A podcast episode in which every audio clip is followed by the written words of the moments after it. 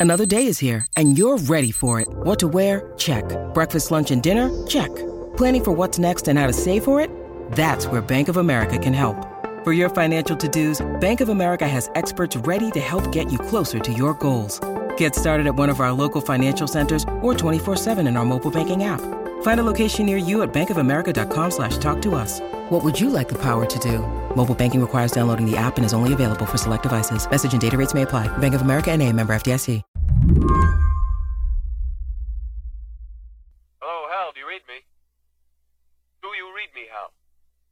Affirmative, Dave. I read you.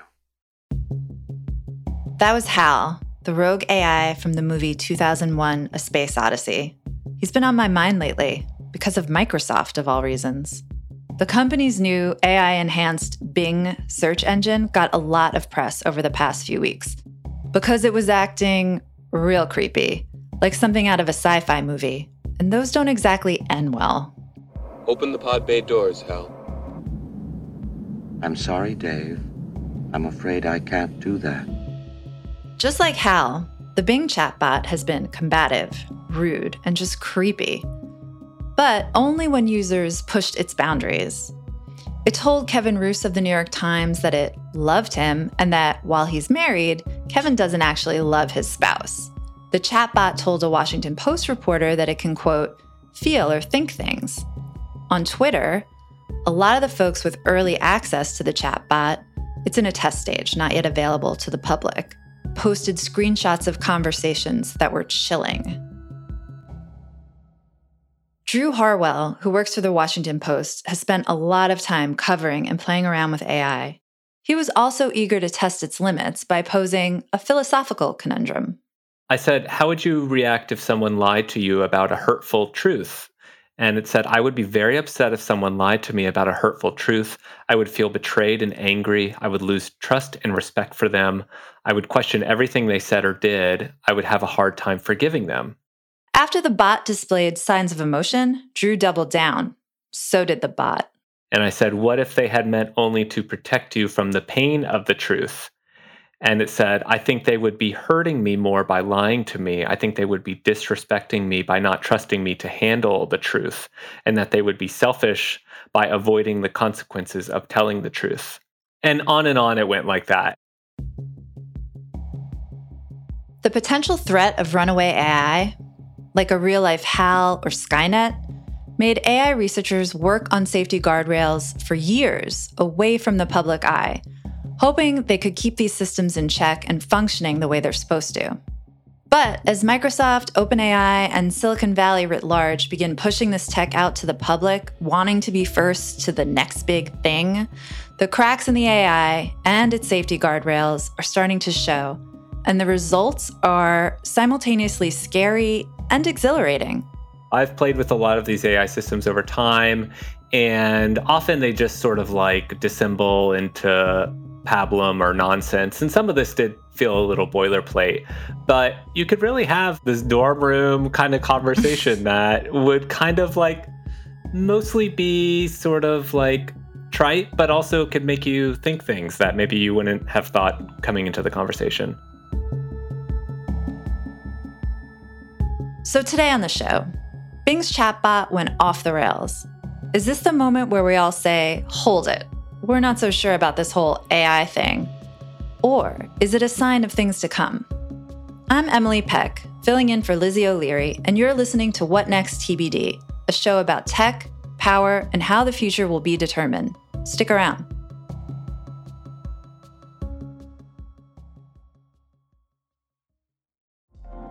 Apple Card is the perfect cashback rewards credit card. You earn up to 3% daily cash on every purchase every day. That's 3% on your favorite products at Apple, 2% on all other Apple Card with Apple Pay purchases, and 1% on anything you buy with your titanium Apple Card or virtual card number. Visit apple.co slash card calculator to see how much you can earn.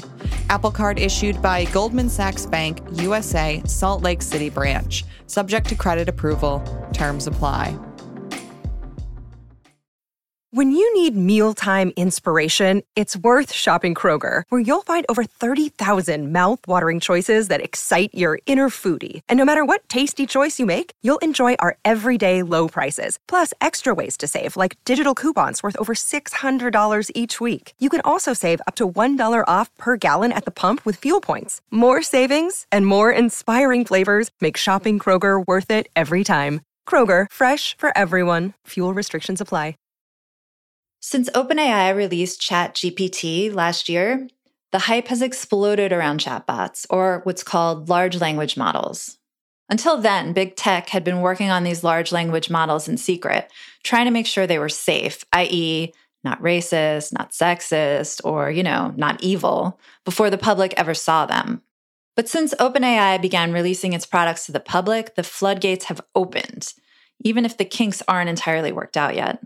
So now you're seeing Google's Bard, Microsoft's Bing, all of which kind of do the same thing, and all of which are very imperfect. Like these tools can speak elegantly, but they are BS generators effectively. They mm. do this thing called hallucinating, where they just start spewing nonsense because you know remember they're just trying to like associate words and phrases with each other based off of text they've read before but they don't know facts. They don't understand what they're saying. If you'll ask it for like an original source for what it just claimed to you it'll make up a book out of nowhere. People see this happen all the time. So you can't really believe it. And so when people have been using like the Bing tool, they've been kind of surprised like this thing sounds so elegant, but it's just like lying to my face. And yeah. that has been one big issue with the Bing tool is that there was one instance where a guy asked when a movie was premiering and Bing was very confidently wrong in saying, well, it's coming out in 2023 and so, you know, it hasn't come out yet because the year is 2022. And it was effectively like gaslighting this human questioner. And so the things it gets are wrong are just a little bizarre. But, um, you know, Microsoft's whole desire for bringing out a tool like this was to sort of capture that public attention and that public narrative. And, you know, it's been a little bit embarrassed to see some of these uh, failures, but it's also gotten a lot of people talking about Bing, and in you know the minds of a Microsoft executive, that's probably a good thing. Yeah, this is absolutely the most attention I think Bing has ever gotten since it was rolled out. What not twenty years ago, but almost twenty years ago, I think. So it seems like yeah, they pulled it off, right? I mean, even though we're we're there are all these missteps. Everyone is talking about Bing. yes. We're writing yes. about Bing and saying the word Bing. Like it has to be worth something. We're all binging. Yes, they love it. Um, and you know, and uh, even more than that, like I think these companies really do believe that this is the future, or if not like the long-term future like the thing people want to be talking about right now and for the next year. And you know that's something where they don't even know really how they're going to be able to sell it but they feel like this is something other people will be wanting to buy. And so they want to be part of that conversation. They want to be attracting the developers who are going to be crafting this kind of technology. And so it just behooves them you know to be out in front and competing with this kind of AI, even if it's totally imperfect. And even if, you know, the people who are going through the paces and seeing how it gets it wrong are people like us. Microsoft probably doesn't want Bing's AI, codenamed Sydney, to get it wrong or veer off from its intended use as a helpful tool for search. They've created specific rules actually to keep it in check, which we know of because people were able to essentially break the bot and get it to spill its secrets. That's why we know the name Sydney is because people started to find little ways to convince the Bing AI to offer up its, you know, original code name, its confidential training documents. And you could see like the first sentences that Sydney Bing AI was taught were things like hey, you are Bing AI, your whole mission is to be helpful, you want to answer people's questions, you don't want to say this or that, you know, sexist, racist thing. So those were the real early guardrails. But the fact that people could see those guardrails shows that it's an imperfect system. And the more yeah. people were starting to tinker with it and play with it, the longer the conversations were becoming, the more people were able to get it to what Microsoft said was, you know, a style we didn't intend if you know a lot of journalists including me were spending hours just talking to this ai and like asking it random stupid questions like me about lies and truth. And you know the ai does start to um, unravel a little bit. Like mm-hmm. it's trying to please you. It's trying to match your tone and give you the information you want. But if you're asking it these totally abstract philosophical things it's going to start saying weird stuff after the headlines came out about the creepy stuff Bing's AI was saying, Microsoft was caught flat footed. They said users were pushing the chatbot to respond, quote, in a style we didn't intend, obviously, and quickly impose limits on its use.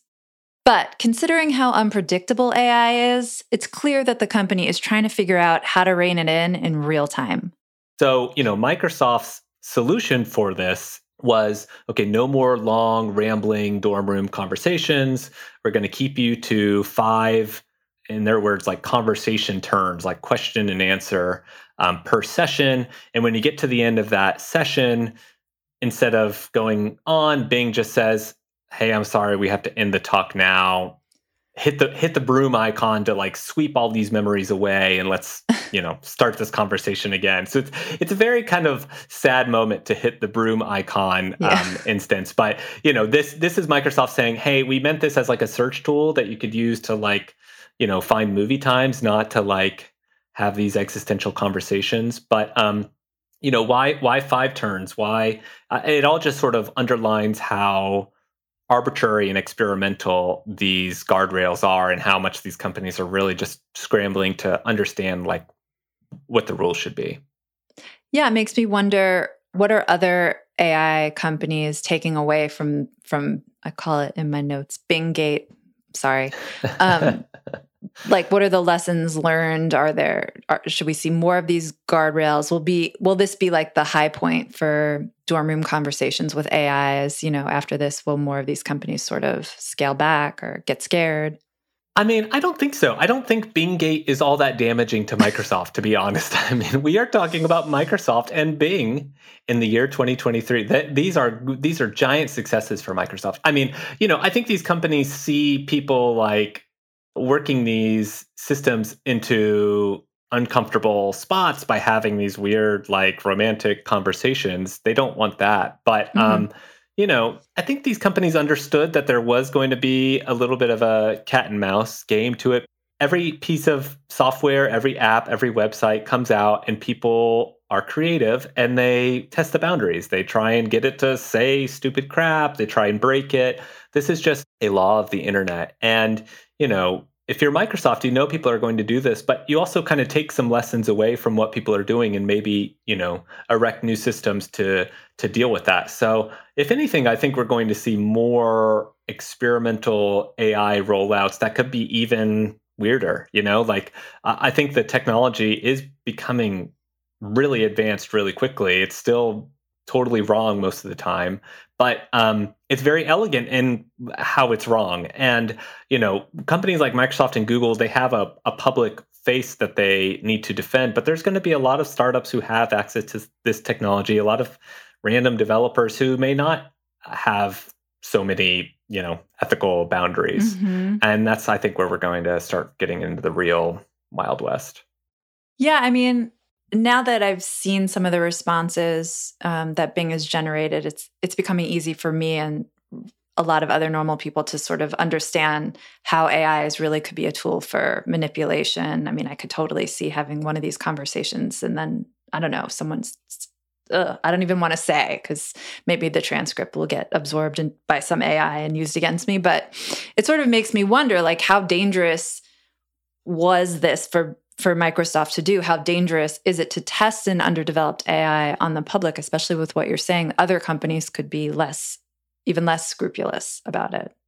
I think that is a little concerning. Like, you know, we are the testers for this technology that like is really good at deceiving us. Um, you know, these AI tools, I don't think they intend to be malicious, but they mislead us. They mm-hmm. lie to us. They send us down weird paths. And, you know, it's really the humans that can misuse them in a really good way. I mean, one AI expert was telling me, like, you know, humans have gotten really good at scamming people over text message. Now you add, you know, the power of this AI tool that can spit out, you know, thousands of words in an instant, like just imagine mm. how much deception we're going to see in the future. And you think about phishing campaigns and people just, you know, there's there's a there's a lot of ways that this could go wrong. And, you know, I don't think Microsoft or Google or any of these companies want that to happen. But when you release a technology like this out into the wild that people can use at random,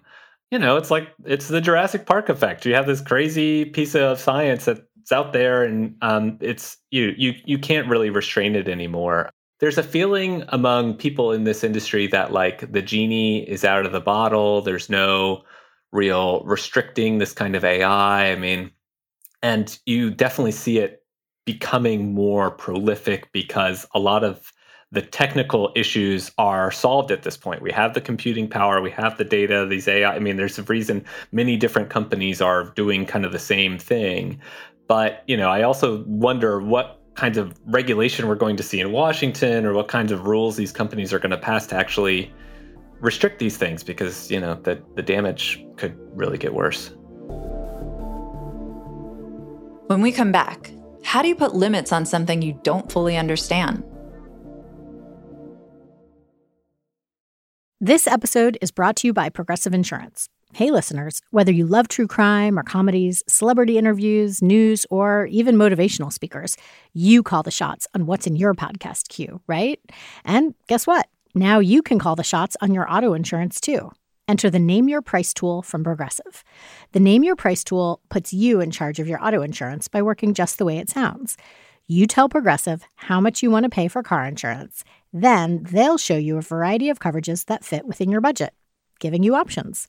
Now, that's something you'll want to press play on. It's easy to start a quote, and you'll be able to choose the best option for you fast. It's just one of the many ways you can save with Progressive Insurance. Quote today at progressive.com to try the Name Your Price tool for yourself and join over 28 million drivers who trust Progressive. Progressive Casualty Insurance Company and Affiliates. Price and coverage match limited by state law. This is the story of the one. As a maintenance engineer, he hears things differently.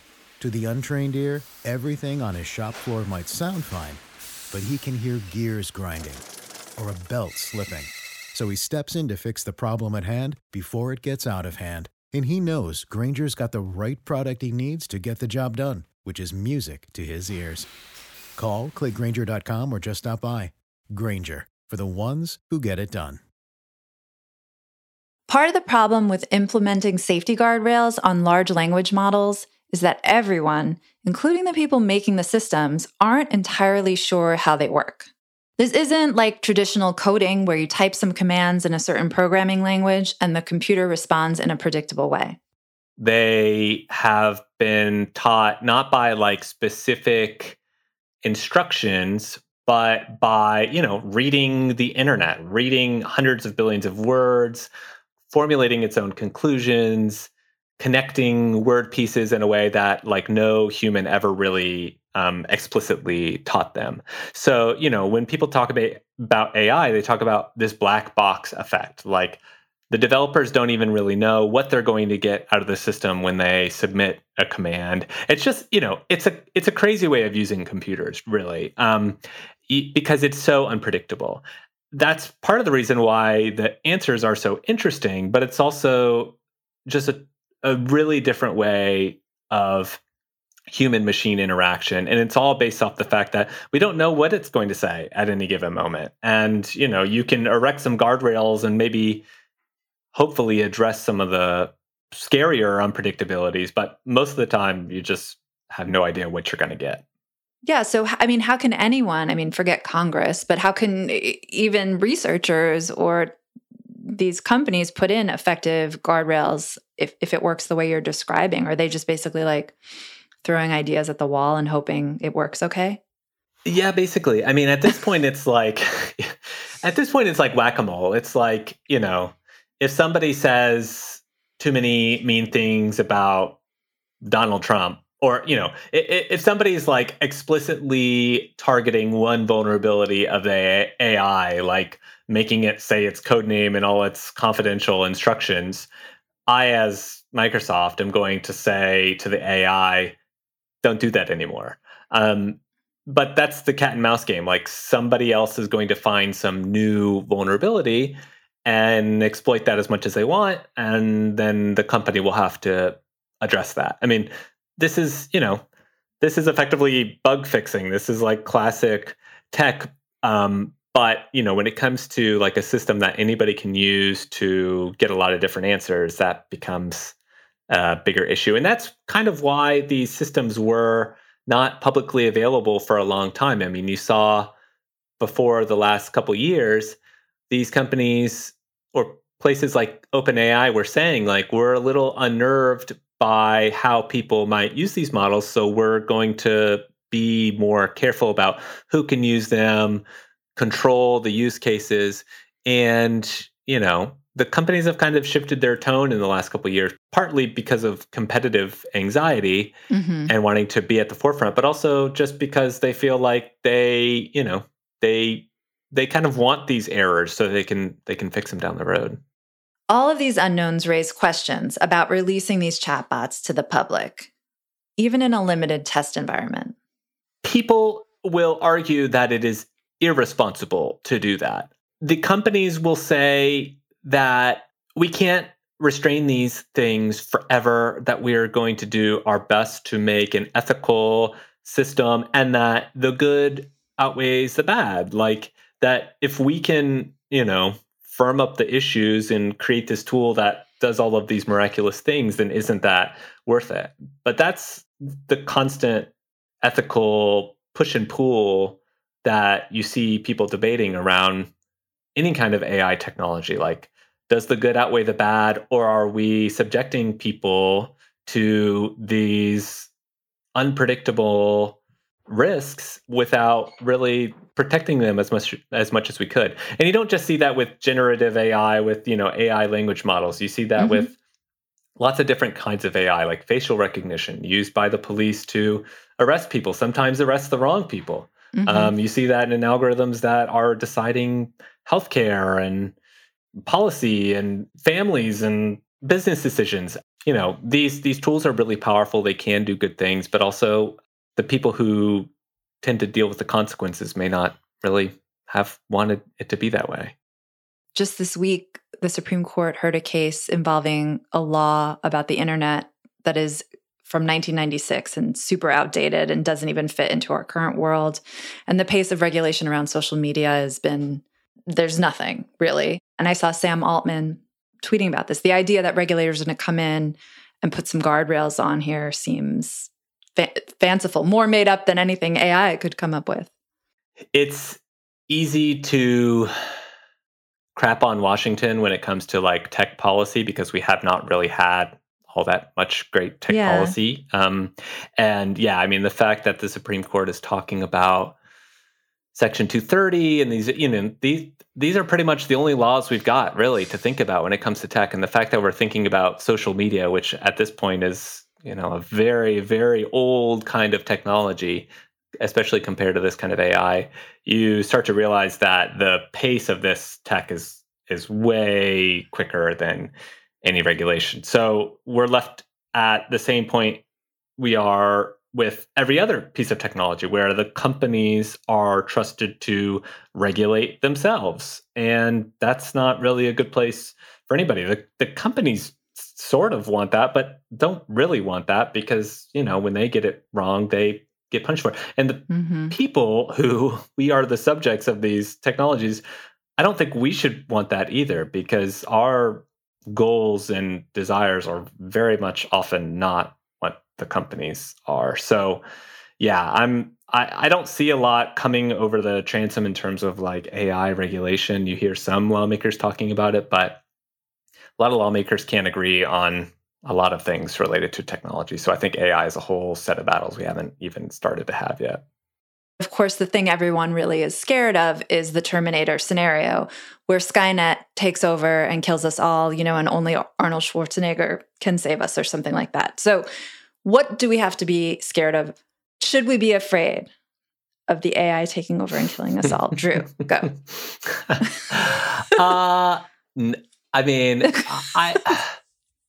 that is the eternal question, right? Like Yes. I think in our minds we have all watched a lot of sci-fi over the Yes. years. Um, AI is very different than that. Like uh, a robot is not going to come up and punch you in the face anytime soon, well, as far as I can tell. Um, you know, these AI are still like very visibly imperfect. And the more you use them, the more you see the seams and the flaws, right? But Mhm. they can be, you know, they can be really dumb and get a lot of things wrong and still be convincing. And, you know, online, as we all saw during the pandemic, you know, the internet is a way that you communicate with a lot of people that you don't see. So I think the vectors for misinformation and deceit and scams are- those are concerning and the way that humans will use them are concerning. But you know i i also want to be like realistic for the people who see these and think the ai supermind is becoming sentient it's going mm-hmm. to rebel every mean thing i've said to my roomba is going to come back to haunt me. Like i don't really you know you talk to people in this industry and they think that that concern is a little overwrought. Like these things are not human. They are not alive. They do not want to marry you. They are just really good at talking like you. And they are going to be getting things wrong for a long time. And the other thing that comes out of this is like we're all going to lose our jobs. And, and maybe I will because I write for a living and you know these things can write pretty well. But I also think they're underlining like the value of human creativity and like, Yeah. you know, the the text that these systems put out are just remixes of text that people have put on the internet before. If you read a lot of them, you start to see how kind of like milk toast they can be, and um, some of them are just kind of really a little bit drab and a little bit boring. I mean, you can contort them into being creative, and and you can really imagine a lot of cool things with them. They are good inspiration in some cases, but um, there still really is nothing like the kind of weird abstract thinking that a human does for now. Um, and I, I think that's I think that's kind of cool that it's helping highlight that. Drew, thank you for coming on the show. It's been great. Yeah, thanks for having me. Drew Harwell is a reporter for the Washington Post covering artificial intelligence. And that's it for our show today. What Next TBD is produced by Evan Campbell. Our show is edited by Jonathan Fisher. Alicia Montgomery is Vice President of Audio for Slate. TBD is part of the larger What Next family. TBD is also part of Future Tense, a partnership of Slate, Arizona State University, and New America. If you're a fan of the show, I have a request for you. Become a Slate Plus member. Just head on over to slate.com slash whatnextplus to sign up. We'll be back Sunday with another episode. I'm Emily Peck, filling in for Lizzie O'Leary. Thanks for listening.